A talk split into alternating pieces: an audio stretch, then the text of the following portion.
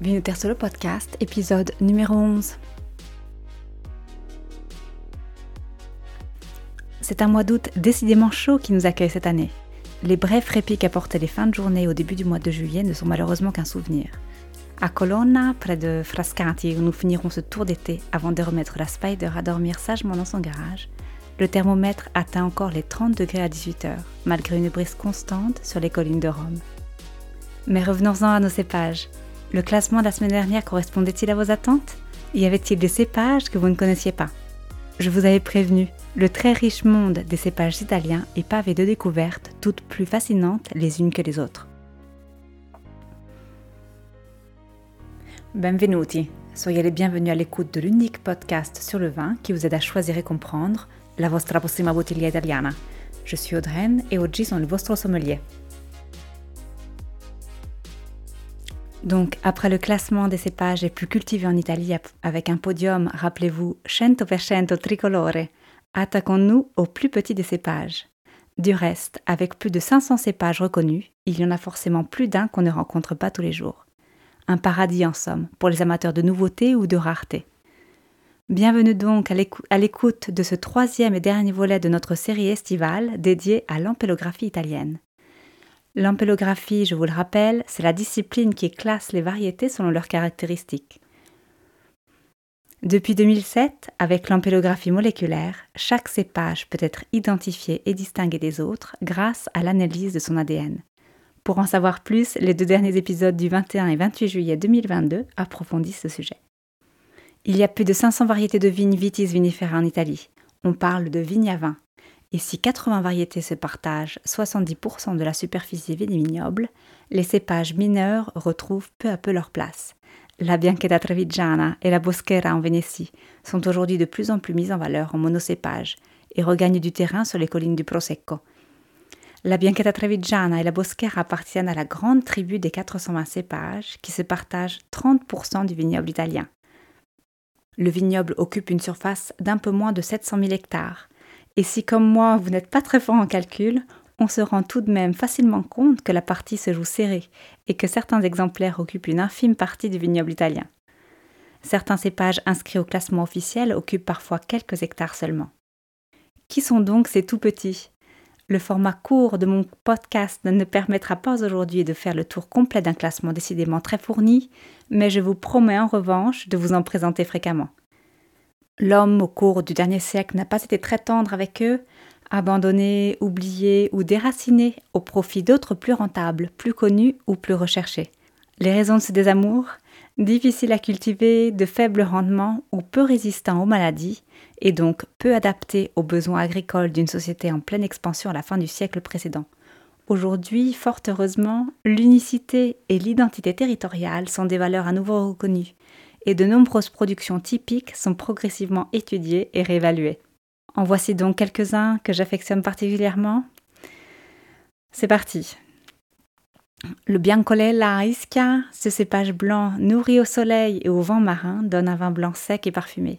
Si vous n'avez pas la chance de le déguster littéralement les pieds dans l'eau, avec une assiette de crudo di pesce ou une zingarella, vous pouvez toujours en profiter en visionnant The Talented Mr. Replay et profiter des vues désuètes de l'île.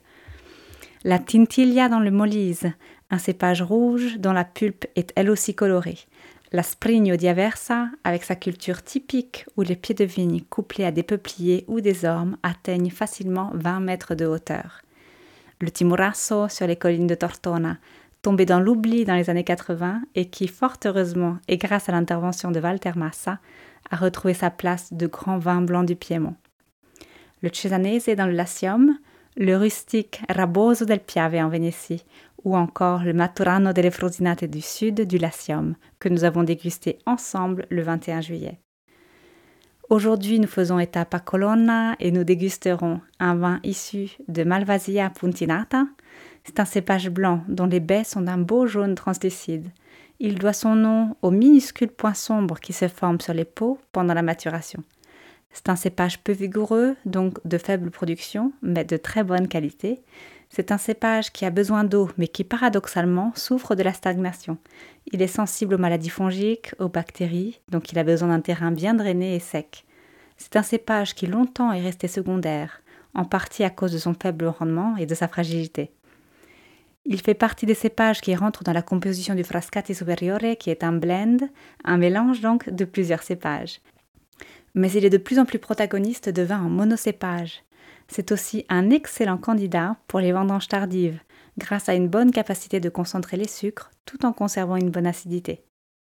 Son bagage aromatique va des fleurs blanches comme l'acacia, le jasmin, les fruits de jardin comme la poire, l'abricot, les agrumes, oranges, et les fruits exotiques aussi, le litchi, le fruit de la passion, mais aussi les herbes aromatiques comme la garrigue.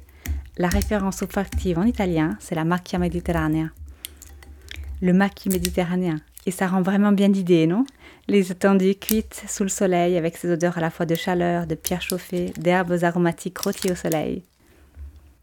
En dégustation aujourd'hui, donc, le Roma Doc Malvasia Puntinata 2020, 2020 de Principe Pallavicini. Malvasia Puntinata est le protagoniste absolu de ce vin monocépage. Un bref contexte avant de plonger dans le verre. Le vignoble de Malvasia Puntinata de Principe Pallavicini se trouve sur les collines volcaniques près de Rome.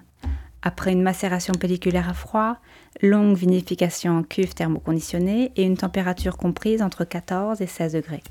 Le vieillissement se fait sur lit pendant 5 mois avec 90% d'acier, 10% en tonneau français.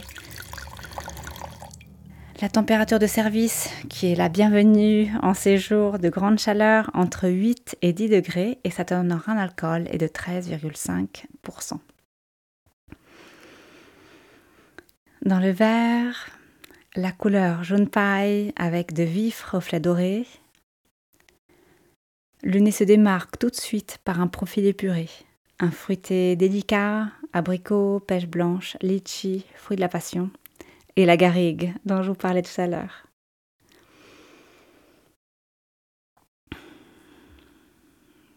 En bouche, il est sec, bien équilibré, la texture est légère.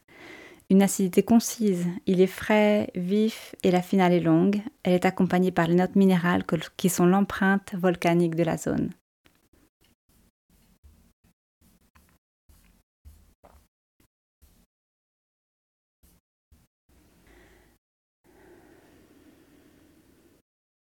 Je le vois vraiment bien avec le bacala romana, ou encore mieux, le bacala à la crème de pois chiche, ou avec les soupes de légumes secs, la zuppa di ceci ou qui ne sont, je dois bien admettre, pas trop de saison. Giulio Senni, l'heureux copropriétaire de cette antique maison vinicole romaine, l'a servi accompagné de quelques huîtres bretonnes. Oui, bretonnes. Et l'association fut, je dois dire, tout à fait felice. Notre troisième et dernier volet estival sur l'empélographie italienne touche à sa fin, mais rassurez-vous, je ne vous certainement pas passer tout un mois sur notre rendez-vous hebdomadaire. Vinoterso vous attend jeudi prochain avec quelques exercices histoire de repasser ou d'améliorer votre italien bu ou parlé.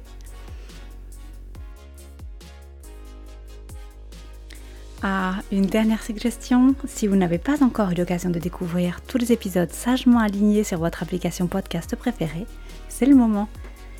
Les six premiers épisodes sont consacrés à l'exploration aller-retour de la supernova Prosecco et le voyage vaut à mon avis le détour. N'hésitez pas non plus à me laisser vos commentaires sur le site de Terzo ou me laisser une appréciation sur Apple Podcast. Lo gradirei particolarmente e ve ne sarei super grata. Encore une fois, merci pour avoir partagé ce moment avec moi et vi auguro, se non l'ho già fatto, una fantastica estate.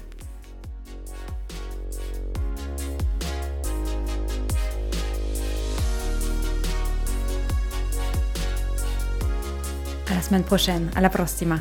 Si vous avez apprécié et que vous souhaitez en savoir plus, vous trouverez toutes les bouteilles, les régions, les producteurs et les appellations qui ont inspiré ce podcast sur vinoterso.com v-i-n-o-t-e-r-s-o.com, le site d'information et de formation dédié 100% au vin italien.